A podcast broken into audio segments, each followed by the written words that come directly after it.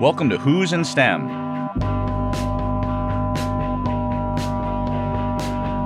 I'm Ken Ono, your host and the STEM advisor to the Provost and the Marvin Rosenblum Professor of Mathematics at UVA. Our goal is simple it's to evoke flights of imagination and wonder by showcasing the cornucopia of all that is STEM at UVA the marvelous world of UVA science, technology, engineering, and mathematics.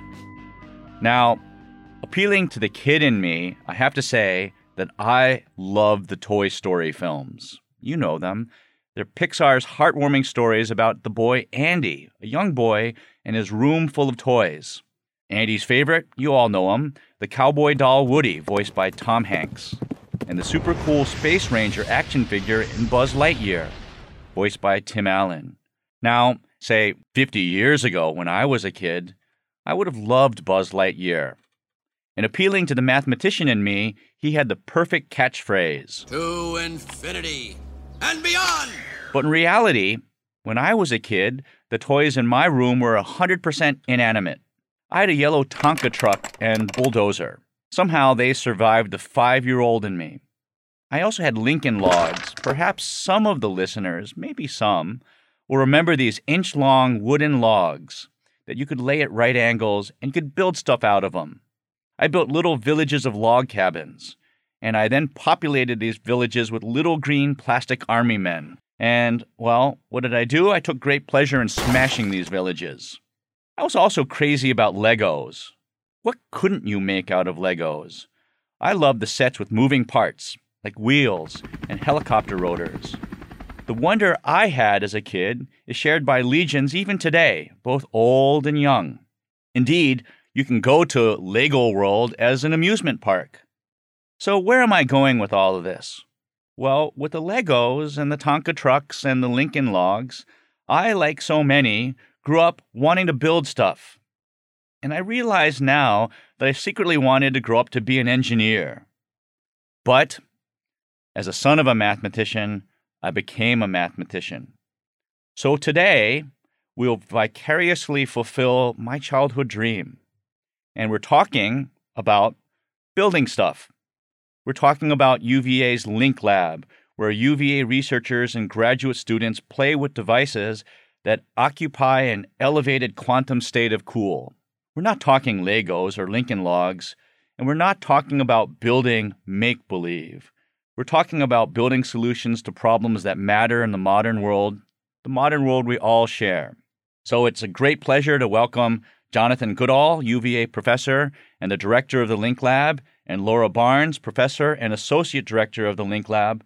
John, Laura, welcome to Who's in STEM. Thanks for having us, Ken. Hi, Ken. Thanks so much for having us on the show. My pleasure. So, John, you're the director of the Link Lab. I don't think everyone knows what the Link Lab is, although, if you've been at all paying attention to UVA social media or UVA today, you've heard the words Link Lab and you're probably wondering, what in the world is the Link Lab?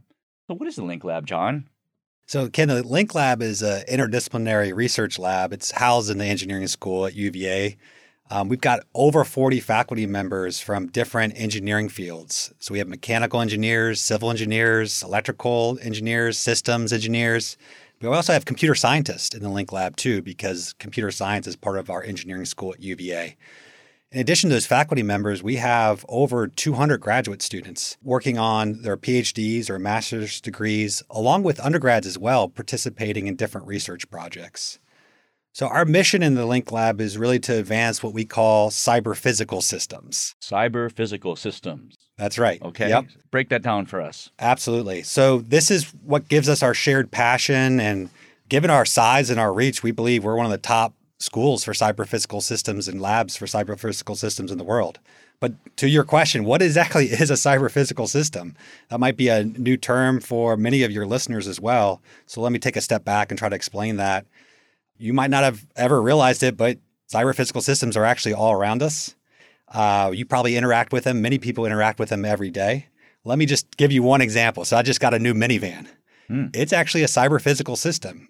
Why? Many cars have over a thousand chips in them, and they're doing all kinds of work f- for that car. So they're monitoring They're um, sensing, they're using very advanced algorithms to do control. So think about lane keep or adaptive cruise control. It's got to have sensors to understand where the car is on the road, where other cars relative to it. It's got to run algorithms to know how to adjust things in the car. So, should the car slow down or speed up? Should the wheel move left or right? And that's really a cyber physical system, all that intelligence working together to achieve some kind of outcome. And so, a minivan's one example, a car is one example, but really, a lot of devices now, and I would argue most engineered systems are now cyber physical systems. So, whether that's a medical device, a wind turbine, manufacturing plant, even civil infrastructure are increasingly cyber physical systems. So, at UVA, of course, we're in the business also of training the next generation of engineers and computer scientists. So, our focus on cyber physical systems is actually to our advantage because it provides a lot of really interesting and engaging ways to do engineering and computer science on hands on projects, real world projects, advancing these cyber physical systems across many different application domains. And our lab really is focused on many different application domains for cyber physical systems. So, students working in the lab, they'll learn the latest approaches to machine learning and artificial intelligence, real time sensing, computer control, but really apply those skills for having impact on society. So, we're the Link Lab because we understand problems aren't constrained by academic disciplines and it requires multidisciplinary teams to collaborate and work together. And that's really what we're trying to work on in the Link Lab. So the term link has several meanings here. On the one hand, you're linking devices to our human experience, but you're also linking different types of expertise in engineering and and computer science, so on and so forth. So you're linked in like every way. Exactly. Wow, that's that's pretty amazing. We're definitely not talking about Legos. So the Link Lab is involved in so many different projects, which is one of the reasons that it's in the air. But before we get to talking about some of the successes and the research projects, let's circle back a little bit. I'd like to know about the history of the Link Lab, right? Thomas Jefferson didn't have the Link Lab in mind when he drew up the grounds. So maybe Laura, tell us, what's the origin story? How did the Link Lab come to be? Yeah, so Ken, the Link Lab really came to be because we had a need and we had several dispersed faculty across five different departments, as John mentioned, working on these areas of cyber physical systems on pernicious problems and really important domains like healthcare, smart cities, autonomous systems, all the way down to the hardware that powers these. And then these folks that are working on the nuts and bolts that go into these systems that integrate sensing, computation, and control. So the Link Lab was really a way to bring that all together. And it began in 2017 as part of a strategic investment fund. And as we talked about, we're linked in many ways because it links not only us through our departments and gives us a unique identity, but through cross cutting research, naturally taking down the barriers that are often in place across departments and providing new ways to innovate. What's cool is we've seen tremendous growth since uh, 2017, all the way from 20 faculty and 100 graduate students. Well, you started now. you started out with already okay, yeah. that's good and head start. now and now we have 45 faculty and more than 230 graduate students and i think that will you know this need and excitement about cyber physical systems will only continue to grow and the space is living itself it was designed for collaboration And where is the Link Lab? the link lab's on- in yeah. olsson hall Mhm. so close to the football stadium it's like the whole second floor of olsson hall and the physical design is really this natural playground for us to collaborate build brainstorm and engage with our peers our students and um, think about these hard problems. And so picture this. Imagine a newly renovated 17,000 square foot space, or if you think in terms of sports, a hockey rink or a third of the size of a football field, completely designed for the people inside of it. The glass doors on all the faculty offices welcoming students. They know when the, their, their advisor is there and they can come in. Conference rooms, That sounds frightening, whiteboards actually. conference rooms, whiteboards, meeting spaces, transformable arena for social events, lunches, dinners, really big seminars, all designed to foster these interactions and collaborations. The students are at the center, so their work area is at the center as the engine that powers the Link Lab through their common threads of research, educational, and professional development programs. The makerspace, this is where things are built, you know, the autonomous systems like the IndyCar, smart sensors for measuring breathing. So this is where the action happens. People are working on workbenches. We have plenty of spaces where students and faculty can meet for a coffee or an impromptu brainstorming session. And it's really cool. I think the biggest thing about this space and the Link Lab itself is that it is this identity outside of anything else departmental that we have. So students identify as Link Lab members, faculty identify as Link Lab members, and we have this great environment where creativity can flourish.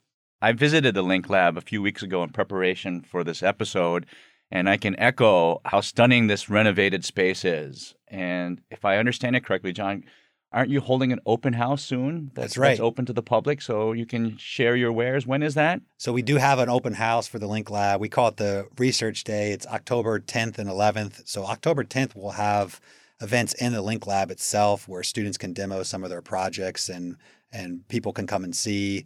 It's largely geared for industry, but we really open it up to others as well. If if people are interested, they can go to our website and and learn more. And then on October 11th, we're going to have an event actually hosted at Darden where we really talk more about our research and a number of students will give presentations and different panel discussions around different topics that we're working on. We'll make sure that that information uh, is also available in our social media feeds.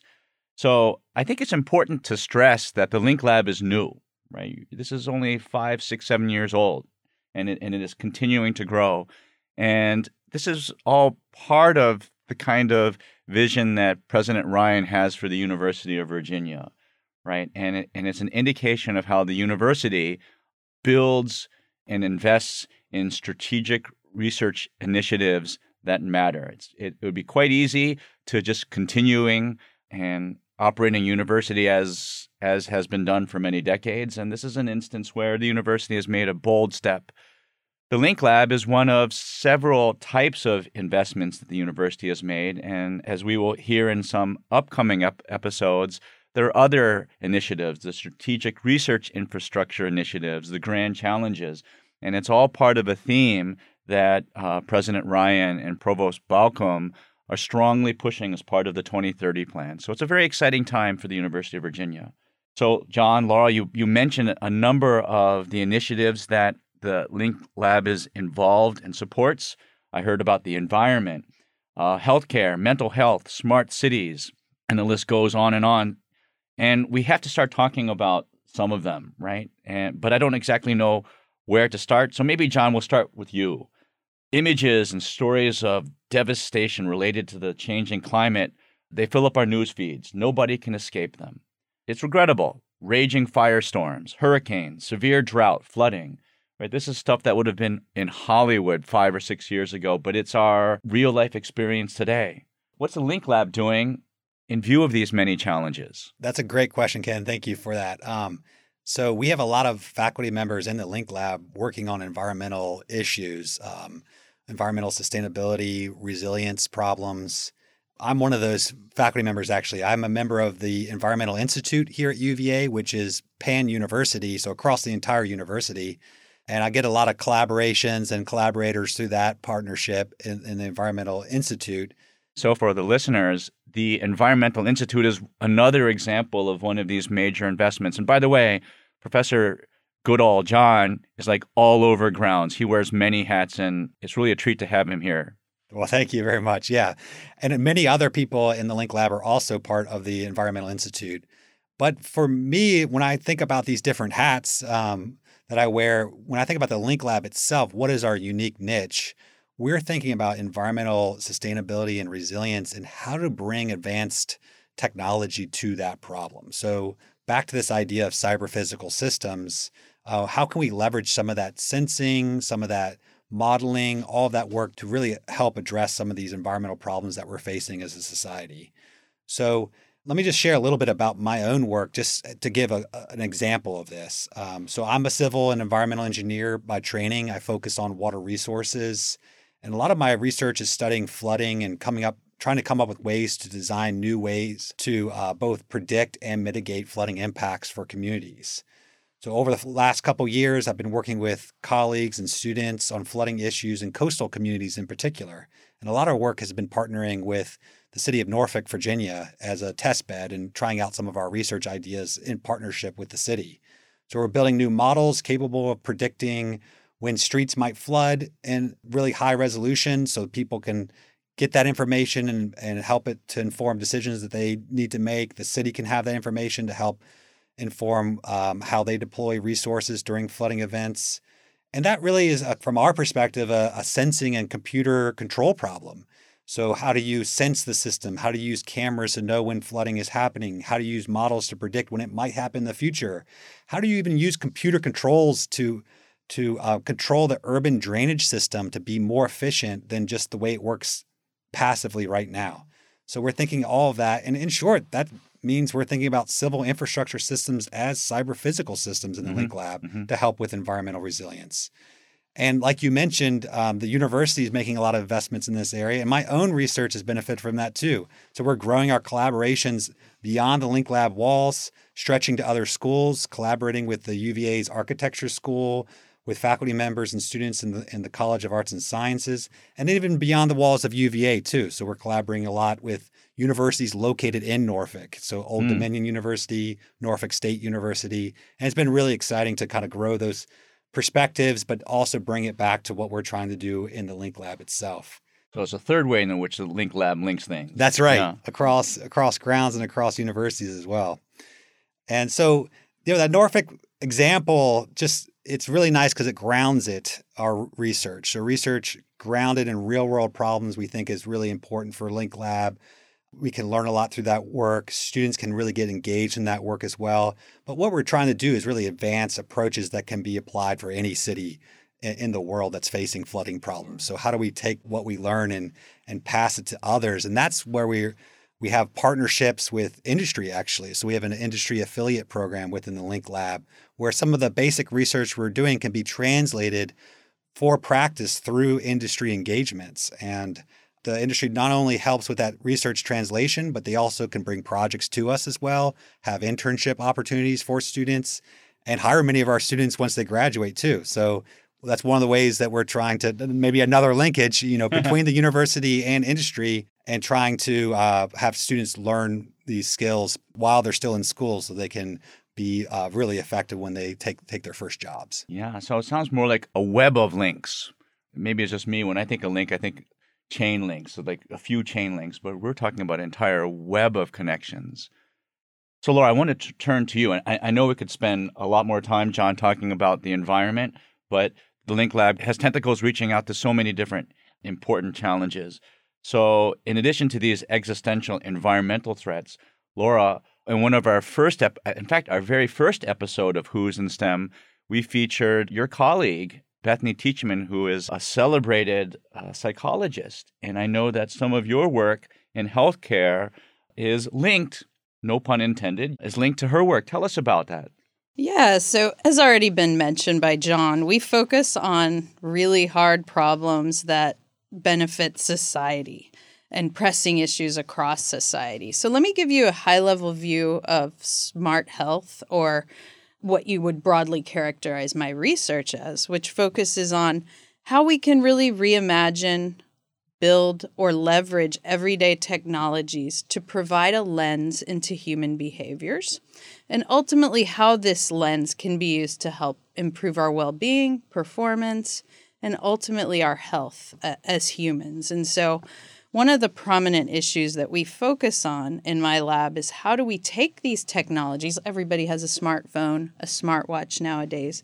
How do we take those and reimagine them to understand how that, what we can measure from these devices relates to our health? Yeah, not just counting steps. Right, right, exactly. So we already use that. We might use it in different ways. I might know that when I stay out late or eat a late meal mm-hmm. that I don't sleep as well, or if I have that glass of wine, I don't sleep as well. So these are examples of how we leverage digital technologies to improve our health. But we can go further. We're only at the beginning. So We have these sensors like GPS, audio, motion, light, all of these sensors that can monitor our patterns of daily life, like where we go, how much time we spend at home, socializing with our friends, how we move, how we sleep, how these biomarkers. So everybody's heard the term biomarkers, but in the way we talk about them, we're talking about digital biomarkers. What are mm. the footprints that we leave on these devices that we can sense that help us infer something about our health? And so, looking at those systems that can be as measurement tools for barometers of our health. And so, in one of the areas, as you mentioned, you have my fantastic collaborator, Bethany Teachman, on. Uh, we work with psychologists to actually look at how we can use these technologies to tell how anxious we are. So, does your phone know when you're stressed or anxious?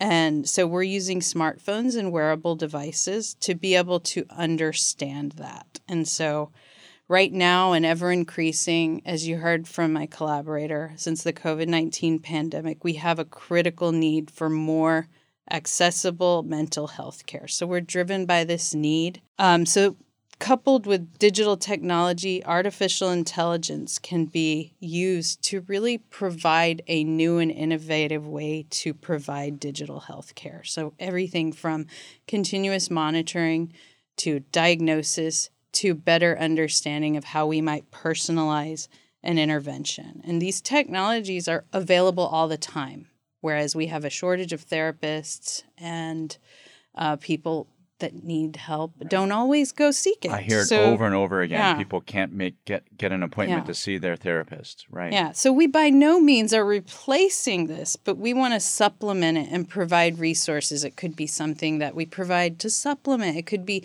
in the time you're waiting to get care. So we're really thinking about how these technologies can be used to complement and make things better. We don't want to replace what's already there. Um, and so, really, can we sense when individuals are anxious? Like, do we see a change in your activity patterns, your your heart rate um, when you're about to go out uh, or give a speech or some some? Do we see these patterns, and can we tell when you need an intervention? And so, we coined this term. Uh, the, in this my research area, it's called just-in-time interventions, and this means can we get to the people when they need it? Not just this one-size-fits-all model, but can we get to you when you need it most. So, in a time when you're receptive and a time when you need it. And so, we're building these systems. We have to think about really hard engineering problems like privacy. Like, we're sensing some pretty sensitive information. So, we have to think about privacy preserving ways of collecting data, preservation of battery. Like, how do hmm. we do this while not like killing your battery so you can call your mom later or you know uh, safe and secure storage personalization like how do we use ai to better personalize to the individual? Like everybody is not the same so they need a different uh, intervention. And so we really think about those problems. And that's my work in mental health ken but we have a lot of other cool work in the link lab going on which i want to touch on one kind of neat project that really is cross cutting smart health, smart cities, and hardware for Internet of Things devices is really looking at how the environment intersects with our health. And so we have an NSF funded project called the Living Link Lab, which is a collaboration of numerous faculty that looks at thinking of a building as alive. And can we tell if the indoor environment is healthy, how many occupants are in spaces, and how does that help with productivity or well being? So, what is that connection? And so, the opportunities are endless in this test bed. So, when you walk into the Link Lab, there's sensors to monitor these, these things. It's not feng shui. It's Uh, yeah. just real science. Yeah, we also have people wearing sensors, so we can look at that interconnection between how they how they feel, their well-being, and the environment. Like, what if the environment and your embedded sensors and AI all coupled together could say, oh, your mood is low. Maybe you want to go grab a friend and go to the arena and get a coffee. And so, can we recommend those interventions linking those two, two sources? And so, really thinking about that. We're doing so many cool things in smart health, and I'm sorry I can't mention them all, but everything from like how do we develop cognitive assistance to help first responders make good decisions mm-hmm. during emergency mm-hmm. situations uh, how do we understand circadian rhythms manage medication side effects concussions in athletes and when they should return to play how to make clinical trials more inclusive and all the way down to the sensor level piezoelectric sensors to monitor how we breathe quite a long, amazing list of projects in healthcare, smart cities, the Internet of Things. But I also do know that that's still only a subset of what you cover in, in the Link Lab. Our time is somewhat short. Um, but, John, maybe you could say just a little bit more about some of the projects that uh, we haven't yet spoken about. Maybe tell us what it means to be the Internet of Things. Yeah, absolutely. So, you know, we do a lot of projects in smart cities to go along with what Laura was saying about our smart health work. And, you know, underneath all of these, I would say is this Internet of Things research that we're doing. So we use, so what is Internet of Things? It's probably a good right. place to start. Right. So if that's not a term you've come across before, I mean, essentially it describes the growing number of connected devices. Um, different devices that can connect to the internet, maybe have some kind of processing power, it's shortened to IoT sometimes, so people might hear the phrase or the, the, the term IoT. Often these are battery powered devices so that they can be deployed in lots of different locations and even sometimes no battery at all, just harvesting power from the environment with maybe a little solar panel on it. Mm-hmm. Maybe it's even just picking up the heat from your body to power itself. Some of the devices that people are developing that Wait, are IoT devices. Thing? Yes, for for different um, applications, they can be very low power um, and power harvesting devices. So this cuts across a lot of what we're doing in the Link Lab, as you can tell. And we are big users of IoT for medical applications that Laura was talking about, for smart cities applications, environmental applications. Your minivan in traffic. yeah, the minivan in traffic your, yeah, has a lot of IoT yeah, devices. Yeah. Exactly. Exactly. But I think what makes us exciting is we don't just use the IoT devices. We have a group of faculty and students that are creating the next generation of IoT devices, going all the way down to how the chips are built, new ways of making them power harvesting, um, new ways of making them even more power efficient. And that feeds back up into the application domain. And uh, that's what makes us, I think, a really powerful lab is to have that cross between all the way down to how these these systems are built and designed up to the application space as well. So if you just think about smart cities with this ability in IoT, you can start to see all the different possibilities of different problems that we can work on in the Link Lab. Well, that's great. Now, uh, we have to begin wrapping up here, but there is one topic we haven't yet talked about. It's been it's definitely been in the news. The university is quite proud of it. Jennifer West, you're the dean of engineering, good friend. She loves to talk about this project. It's your Indy car we're very proud of the Indy car, the autonomous Indy car that's um, supported by the Link Lab. Laura, tell us about the IndyCar project. Yeah, I'm a roboticist by training, so I enjoy any chance to talk about autonomous systems and cars. Uh, the IndyCar project is led by Madhur Behl, a faculty member in computer science. His work is leading the way in fully autonomous race cars. So his research is to make more agile and safe autonomous vehicles. But what does that mean, and how does he do that? So he leads the university's Cavalier Autonomous Racing Team, which started in 2021 as part of a Jefferson Trust grant and support from the Link Lab. Now it's got industry sponsors like Nuro and Hexagon, but this 30 student team, their goal is to be the top autonomous racing team in the world and push the frontiers of multi agent autonomous driving at the highest speeds possible. So, Professor Behl's research grew out of a hobby. He first developed a car, F 110, which is one tenth RC prototype of a real race car. One tenth by scale. Yeah. Oh, so it's a cute little fast car. a cute, fast car. Yeah. So, this is where it all starts. So, this impressive system enables research, education, outreach. So, it's used by undergrads, grad students, and allows the team to power their algorithms, designing and testing them in the Link Lab because we don't have a full scale race car. And I mean, bring is it safe? I mean, is there a race car zooming around the halls? at times, at times. okay. Um, and they bring these algorithms and adapt them in the competition competitions to a real race car. Um, so it's used. This platform is used by over 80 institutions across the world. Behl and his team have competed with other universities at the infamous Indianapolis Motor Speedway in the first ever Indy Autonomous Challenge with and now one these are full scale Indy cars. Yeah, now these this are now full this is the real deal. right? yeah, with $1 million in prize money on the line. So the goal is the team that makes it 20 laps, which crosses the finish line without causing a pileup or impeding another team wins. So that's pretty easy, right? Yeah. Yeah. Uh, after developing their technology in the lab, students programmed these full size autonomous re- wheel race cars. So I won't keep you in suspense. How did they do in the race?